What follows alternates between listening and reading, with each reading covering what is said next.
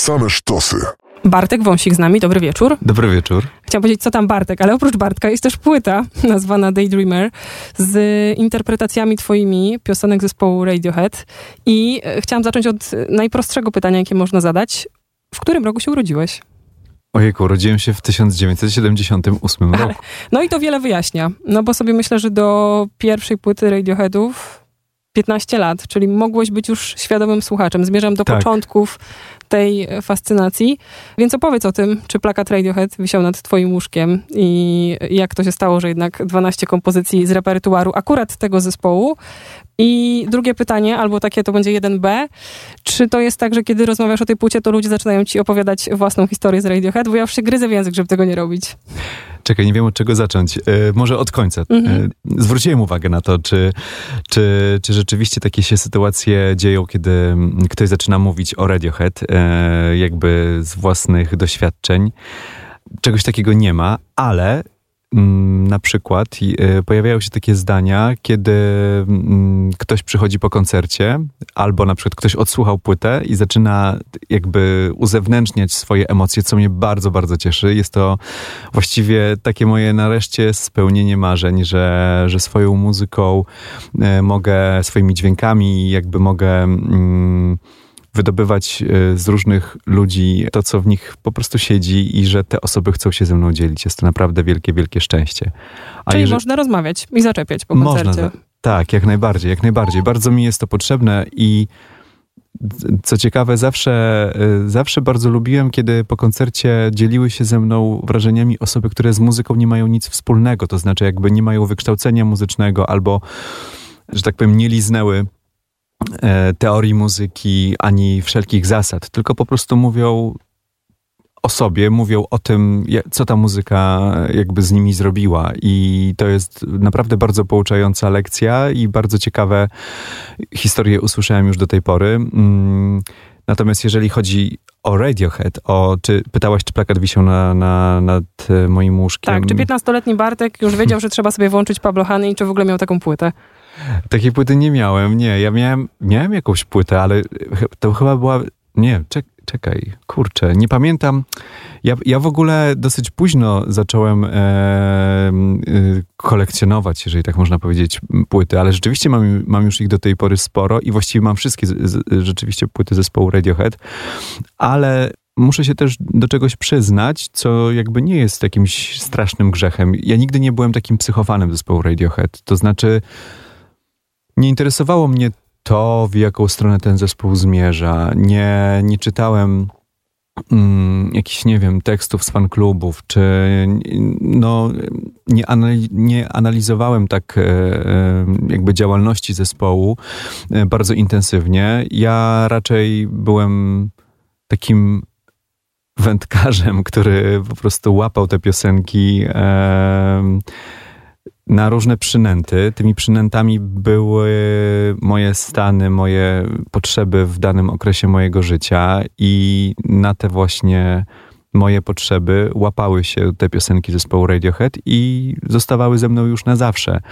I wybór tych piosenek, które akurat ja zaaranżowałem i nagrałem na swojej płycie, na pewno nie jest przypadkowy. No skoro one są, no to, to nie jest przypadek, to jakby nie było losowanie, tylko e, udało mi się zebrać 12 mm, piosenek z całej właściwie twórczości zespołu Radiohead, z różnych, z różnych płyt e, i utkać z tego jakąś taką swoją własną historię i jest to też jednocześnie historia trochę bez słów. Są to mm, utwory, piosenki instrumentalne, pieśni bez słów, powiedzmy. Tak jakby kiedyś powiedział Felix Mendelssohn, który napisał właśnie takie pieśni bez słów. Są to pieśni bez słów, ale te słowa gdzieś tam z tych piosenek przebijają.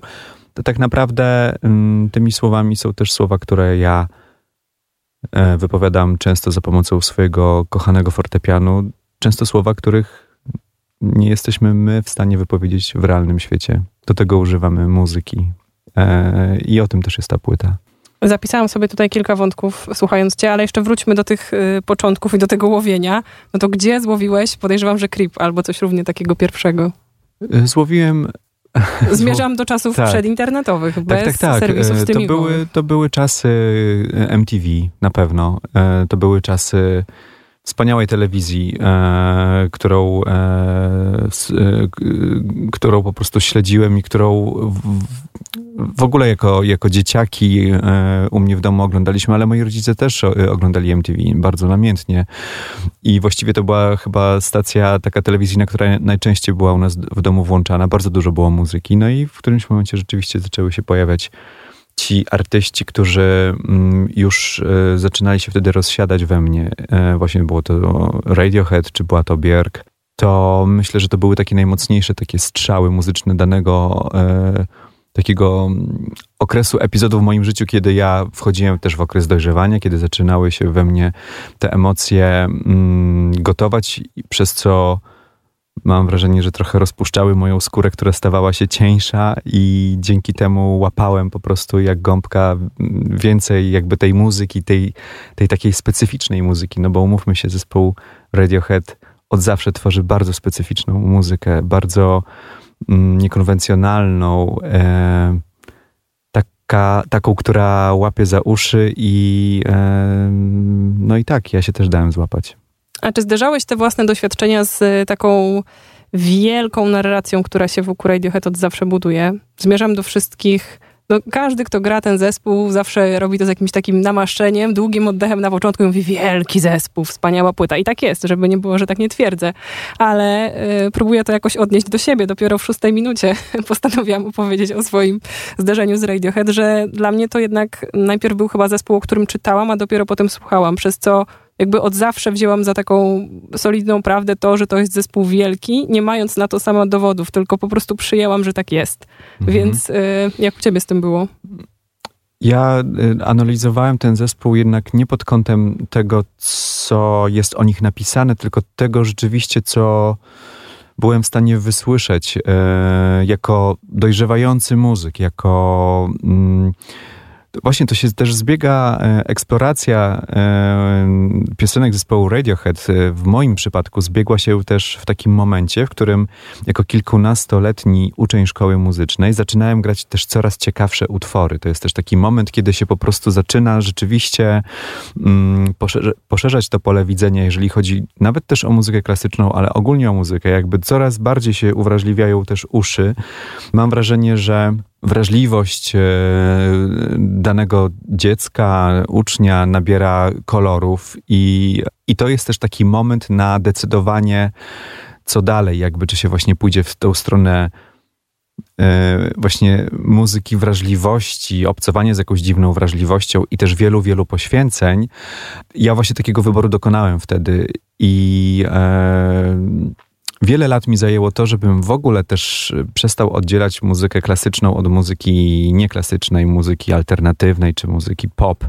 Na szczęście już ten moment y, jakiś czas temu nastąpił i nazywam siebie tak jakby mm, no po prostu jestem muzykiem i, jak, i ta płyta też jest o tym. To jest płyta o obcowaniu jakby mnie, człowieka, który został wykształcony jakby na wszystkich stopniach edukacji, jeżeli chodzi o, o uczelnie artystyczne i o szkoły muzyczne, a jednocześnie y, ta moja taka ciekawość jakby tego, tych innych światów muzycznych spowodowała to, że ja przygotowałem własne aranżacje właśnie piosenek zespołu Radiohead, w których tak naprawdę bardzo dużo jest też odniesień właśnie do tego świata, z którego wyrosłem i na tym mi bardzo zależało. Można tam usłyszeć echa zespołu y, kompozycji, przepraszam, mówię zespołów, ale kompozycji, y, nie wiem, czy Fryderyka Chopina, czy Franciszka Schuberta, czy Gustawa Malera, czy Pawła Szymańskiego. Są to wielkie nazwiska, które w moim życiu też narobiły dużo zamieszania. Masz na myśli takie jakby echa ogólne, czy teraz trzeba się doszukiwać, gdzie tego Chopina można znaleźć na e, Daydreamerze? Ja bardzo polecam e, zamienienie się w takiego detektywa i poszukania tych, tych, tych smaczków. One są, one właściwie są prawie, że w, w każdej piosence. Chopina jest bardzo dużo w piosence Creep. To jest akurat taka piosenka, która długo się zastanawiała, ja się też nad nią długo zastanawiałem, czy ma się znaleźć wśród y, innych koleżanek na, na płycie Daydreamer. I pomyślałem sobie w którymś momencie, tak, niech się znajdzie, tylko niech się znajdzie w odpowiedniej otoczce.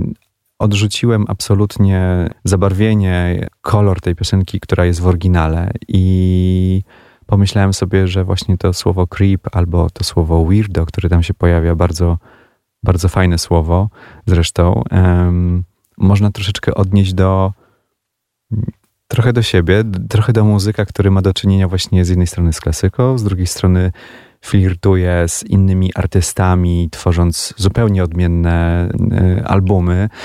Albo na przykład, nie wiem, z jednej strony gra muzykę współczesną, a tutaj gra muzykę dawną, tutaj gra muzykę alternatywną, czyli taka trochę schizofrenia, ale zacząłem to odbierać jako coś takiego mm, na plus.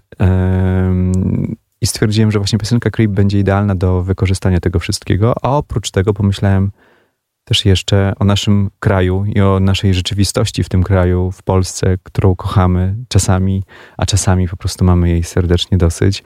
I stąd e, te cytaty Chopina e, tam po to, żeby przybliżyć właśnie nam, Polakom, ten utwór i jak się okazuje, to nawet fajnie działa, bo wystarczy, że się właśnie posłucha refrenu z tej piosenki, która w mojej interpretacji brzmi trochę jak Nocturne Chopina. I mam wrażenie, że przez to jakby dla nas staje się bliższa i zrozumiała, że rzeczywiście odnajdujemy w tym Mam, mam nadzieję, że, że osoby, które tego słuchają, właśnie odnajdują tą, e, tą moją intencję, ten zabieg, którego chciałem dokonać, e, takiego właśnie pomieszania po prostu stylów, e, dodania maksymalnej ilości, e, przeskakiwania jakby z jednego stanu w drugi. No coś, co często nam się zdarza, nam, ludziom.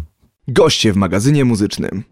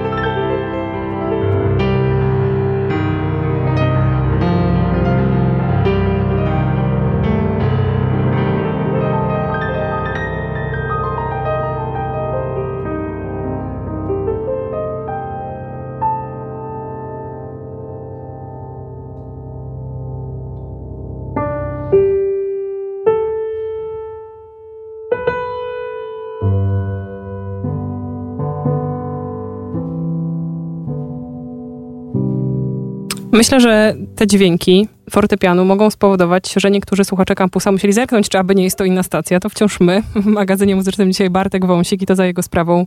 E, te dźwięki, płyta Daydreamer, Creep e, z repertuaru Radiohead. Też jestem ciekawa, na ile od razu rozpoznawalny. Robiłam sobie takie notatki słuchając tej płyty i chciałam podzielić e, twoje interpretacje na dosłowne i przewrotne. I wpisałam sobie Creep do przewrotnych i skończyłam analizy. Więc czego się łapałeś w dźwiękach zespołu w sensie, co dla ciebie było tym punktem wyjścia w poszczególnych utworach? Czy to były klawiszowe rzeczy, czy jednak linia wokalu, czy coś zupełnie innego? To były linie wokalu, ale to też był jakiś taki wydźwięk tekstów, który ja oczywiście jakby przepuszczałem przez siebie, ale to też był na przykład jakiś um, taki ogólny klimat, który, który panuje w danej piosence. Na przykład nie wiem, piosenka Exit Music, e, Music for a Film, dla mnie zawsze była taką, ta linia melodyczna, gdy grałem ją sobie na fortepianie, ona mi się kojarzyła z taką, z taką dojmującą samotnością, ale z takim, z takim też takim jakby gadaniem do siebie w pustym pokoju trochę. I chciałem stworzyć tą przestrzeń e, dźwiękową, żeby osoby, które słuchają tej piosenki, wyobraziły sobie właśnie taki pusty pokój i ta linia melodyczna, którą tam gram, ja ją gram wolniej niż ona jest e, w oryginale. I ta linia melodyczna jest właśnie obudowana mocnymi akordami, które są grane jakby w różnych rejestrach fortepianu, po to, żeby jakby w naszych uszach stworzył się taki efekt poszerzenia tej przestrzeni, właśnie w której słuchamy, tej głównej linii melodycznej, która jakoś brzmi tak rzeczywiście bardzo, bardzo samotnie, a są jednocześnie momenty, gdzie na przykład słowa breathing, które śpiewa Tom York, ja na fortepianie y, oddaję za pomocą jakby takiego takiego wrzasku, e, naprawdę gram bardzo, bardzo głośno i od samego dołu fortepianu, od najniższych klawiszy do najwyższego klawisza staram się przebiec właśnie palcami jak najszybciej, jednocześnie zachowując właśnie ten, ten, e, ten krzyk, jakby ten e, ten krzyk, po którym następuje rodzaj takiego zmęczenia. To są, chciałbym powiedzieć, że właśnie w tej płycie bardzo dużo zwróciłem uwagi takiej, na takie, na takie szczegóły, to znaczy jakby każda, każdy z tych utworów, e, każda z tych moich aranżacji ma swoją budowę i swoją dramaturgię wewnętrzną, ale też one stanowią jakieś, są jakimiś takimi koralami, to znaczy jakby stanowią część jakichś takich korali, które po prostu są jakąś jednością, czymś jednym, taką jedną historią. I no nie wiem, no przyznaję się, że to jest jakaś taka, taka historia, którą mi się dobrze opowiada i to jest, y, no dużo jest w tym mnie, jakby dużo jest w tym mnie. Wiem, że może część osób pomyśli, że aha, sobie wykorzystał piosenki Radiohead do tego, mm, żeby się wylansować po prostu na tym. Tak nie jest. E, te piosenki wykorzystałem do tego, że rzeczywiście z nami od dawna i one bardzo często były E, taką, już to mówiłem kiedyś, że taką ścieżką dźwiękową do mojego życia. Jest to rodzaj takiego podziękowania z mojej strony e, dla twórczości zespołu Radiohead i dla tych piosenek, tak naprawdę, dla tej muzyki. Mm, więc jest to dosyć płyta taka, można powiedzieć, sentymentalna. A z drugiej strony to, że jest to mój pierwszy solowy album, też traktuję tę płytę jako taką wyrzutnię na to, co się stanie w przyszłości. A co się stanie, nie wiem, ale dzięki tej płycie jakoś tak patrzę mm, ostrzejszym wzrokiem w stronę przyszłości. A podśpiewujesz sobie czasem, choćby w głowie? Tak, oczywiście, że tak, oczywiście, że tak. Tylko, że teraz, teraz przez to, że, że właśnie dużo grałem, dużo razy wykonywałem ten materiał i właśnie i poprzez nagranie, poprzez przygotowanie się do koncertów, ja już e, też um, te piosenki, no rzeczywiście jakoś tak zaczynam traktować y, w sposób, to dziwnie to zabrzmi, instrumentalny, ale mam tutaj na myśli fortepian. Te słowa gdzieś mi się już po prostu zamazały, ale... Um, Czy już grasz siebie, a nie grasz Radiohead? Trochę tak jest, trochę tak jest. I to, co ja robię palcami i dłońmi na fortepianie, jakby to napinanie, rozluźnianie mięśni ma oczywiście na celu też sprawienie, że ktoś, kto tego słucha, powie, że to brzmi jak słowa, tak jakby słyszał tam słowa, żeby tą swoją grą po prostu mówić. To tak często się słyszy od wielkich pedagogów i wielkich interpretatorów klasyki na fortepianie, żeby fortepianem mówić, śpiewać. Staram się to robić, ale Mm, na szczęście żadnych słów tam nie ma, chociaż każdy, kto słucha tej płyty, mam nadzieję, że swoje słowa w to wkłada. A jeżeli nie wkłada swoich słów, to chociaż trochę przez jakąś mgłę rozumie, co ja w tych, w tych, w tych interpretacjach mówię. Masz wrażenie, że w y, dyskografii wspomnianego dzisiaj zespołu na R, specjalnie nie użyłam tej nazwy, bo wydaje mi się, że wpada raz na minutę, są takie albumy, którym jest zdecydowanie bliżej do fortepianu. Myślę choćby o tym najnowszym, Moonshaped Pool, że tam jednak ten Daydreaming czy True Love Waits, że one u ciebie aż tak bardzo się nie zmieniają, w sensie, że nie wpisuje do swojej kategorii przewrotne. Tak, one nie są przewrotne. Nie są przewrotne, dlatego że rzeczywiście jest tak, jak mówisz, też ta płyta, mam wrażenie, że, że czasami jak się mówi o czymś ważnym, to trzeba to mm, jakby obudować sprawami mniej istotnymi. Gdybym się skupił na tym, że każda z tych aranżacji musi być jakaś wyjątkowa, w sensie w swojej dziwności, e, myślę, że to by było dosyć e, nieznośne. Wydaje mi się, że stąd ten zabieg, żeby niektóre z tych piosenek brzmiały dosyć czysto. Jednocześnie jest też tak, że akurat w przypadku piosenki Daydreaming, czy w, piosen- e, w przypadku piosenki True Love Waits, właśnie ta, ta czystość, ta, ta naturalność, ja jakby zrobiłem jak taki, taki mały piesek, który się kładzie na, na, na grzbiecie, żeby go głaskać po brzuchu yy, i się cały rozkłada i po prostu sprawia mu to przyjemność. To było też coś trochę o tym. Ja tak właśnie się chciałem poczuć yy, i nie chciałem nic wymyśleć, nie chciałem szczerzyć kłów yy, w tym miejscu, nie chciałem jakby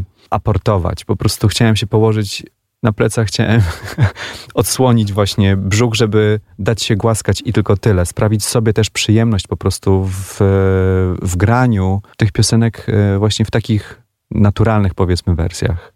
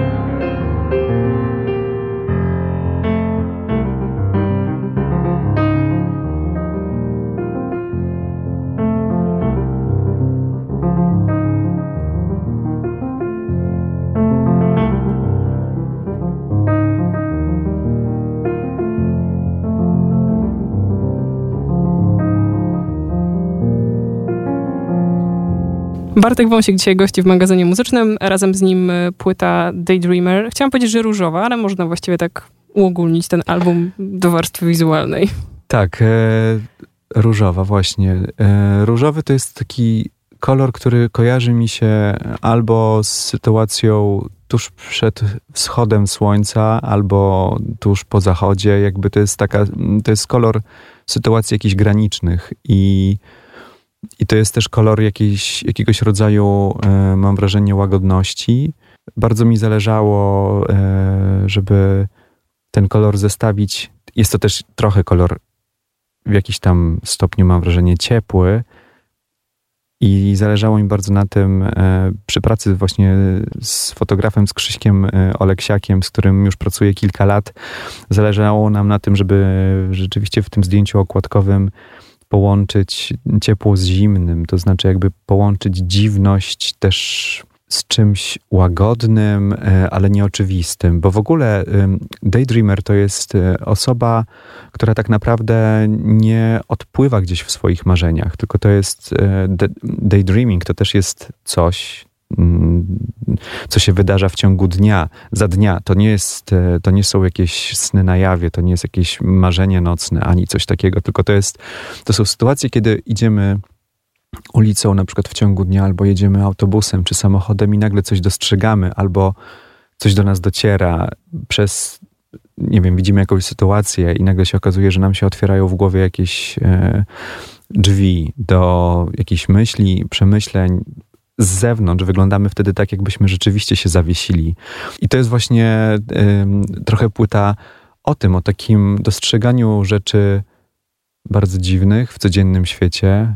Ja bardzo często właśnie idąc ze znajomymi gdzieś, e, czy z przyjaciółmi e, pokazuje palcem jak dziecko, a zobaczcie to, zobaczcie to i właśnie oni tak się często dziwią, mówią, że skąd ty takie rzeczy dostrzegasz, jak ty dostrzegasz. Właśnie to jest też płyta o takim, o takim dostrzeganiu dziwności i też ta okładka z tymi takimi blikami, które trochę łapią mój cień, czyli takiego mojego można powiedzieć, każdego z nas, takiego mroczniejszego bliźniaka, który jest e, zawsze, nam towarzyszy.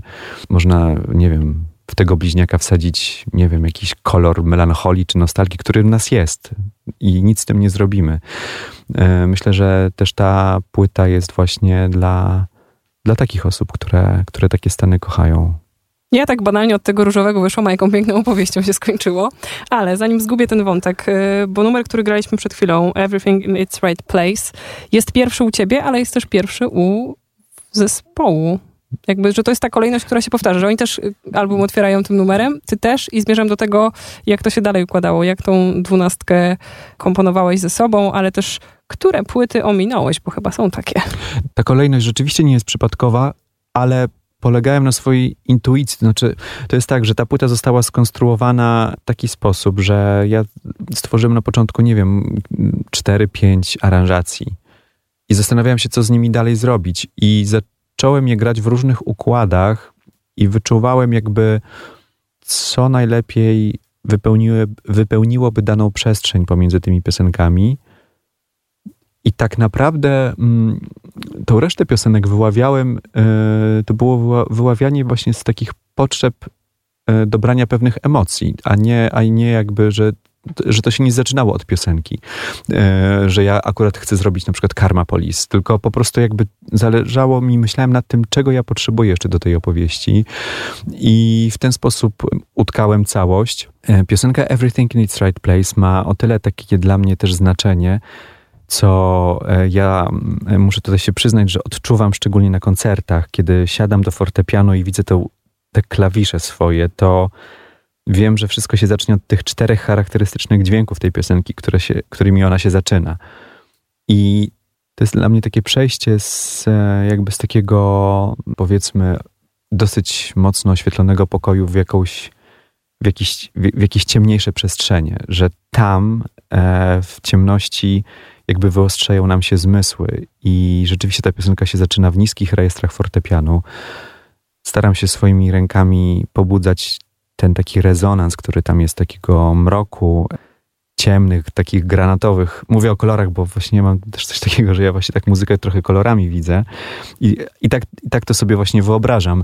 I dla mnie to jest takie, taka piosenka trochę intro to jest chyba złe słowo, chyba za lekkie. To jest takie, takie preludium, takie wprowadzenie po prostu do tej całej rzeczywiście historii. W niej już się dosyć dużo dzieje, ale ona wydobywa się z, z dołu, jakoś tak strzewi. To, to, to jest też takie moim, dla mnie to jest też takie zajrzenie w siebie i popatrzenie, zobaczenie, co tam jest, e, co ja stamtąd mogę dzisiaj wyciągnąć i, i, i po prostu pokazać. Omijanie płyt yy, to nie jest też żaden zabieg celowy. Ja, ja, tak jak mówię, yy, nie zależało mi na tym, żeby zrobić yy, jakiś przegląd w ogóle twórczości zespołu Radiohead.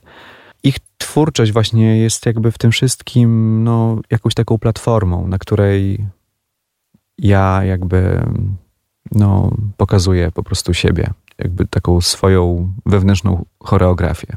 A masz w głowie ich więcej? To znaczy, gdyby cię ktoś poprosił o zagranie, nie wiem, Reconera albo czegoś innego, to słyszysz to? Sprawdzałem różne piosenki. Przyznaję się, że mm, już nawet właściwie z ciekawości, y, nawet po nagraniu płyty patrzyłem na, na, na, na różne piosenki. Nie wszystkie się da zaaranżować. Znaczy, pewnie wszystko się da zaaranżować tak naprawdę, ale y, ja też mam taki sposób swój specyficzny aranżowania i akurat...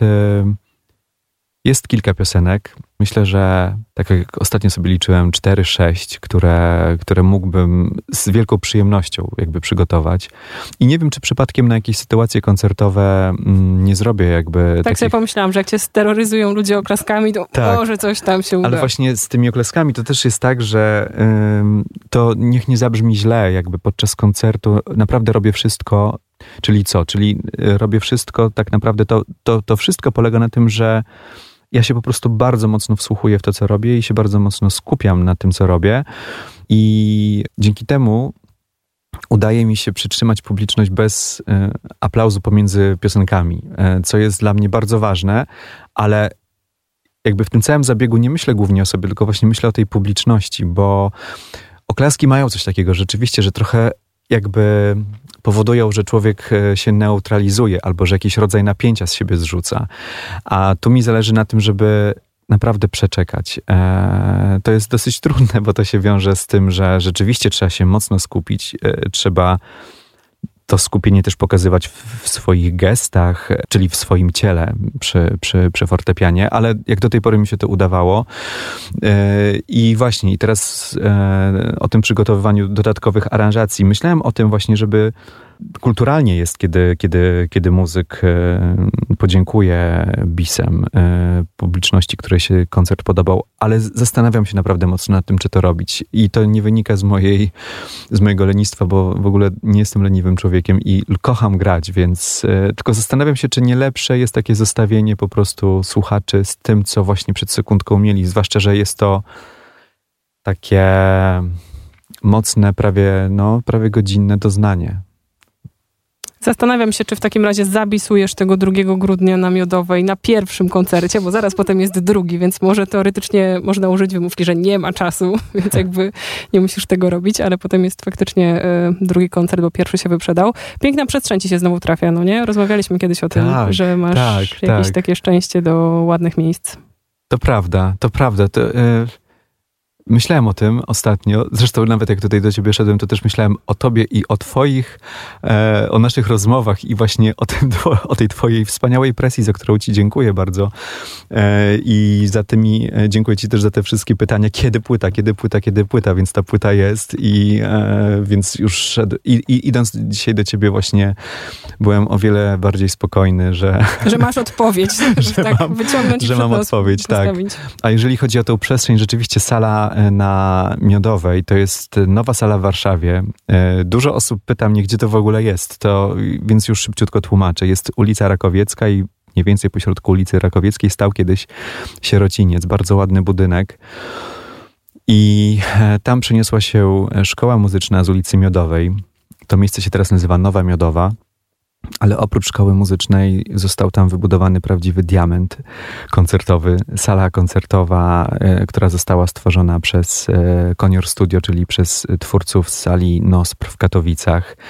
E, ta sama osoba została, była odpowiedzialna za stworzenie niesamowitej akustyki tej sali i jest to sala, która no po prostu sama, sama brzmi. Tam niewiele trzeba zrobić, żeby żeby tą przestrzeń wypełnić, to znaczy jakby właśnie trzeba bardzo uważać na to, co się robi, bo ta sala chłonie po prostu, ona, ona natychmiast przekazuje to wszystko, co się dzieje na scenie, więc y, bardzo się cieszę, jest, jest piękna, jest, y, jest bardzo taka ludzka, też y, jej gabaryty są takie do okiełznania, tam wchodzi chyba 350 osób, więc to jest taka idealna ilość ludzi na to, żeby stworzyć i zrobić w ogóle bardzo piękny kameralny koncert.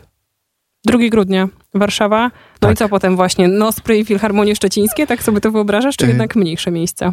Zastanawiam się właśnie nad tym.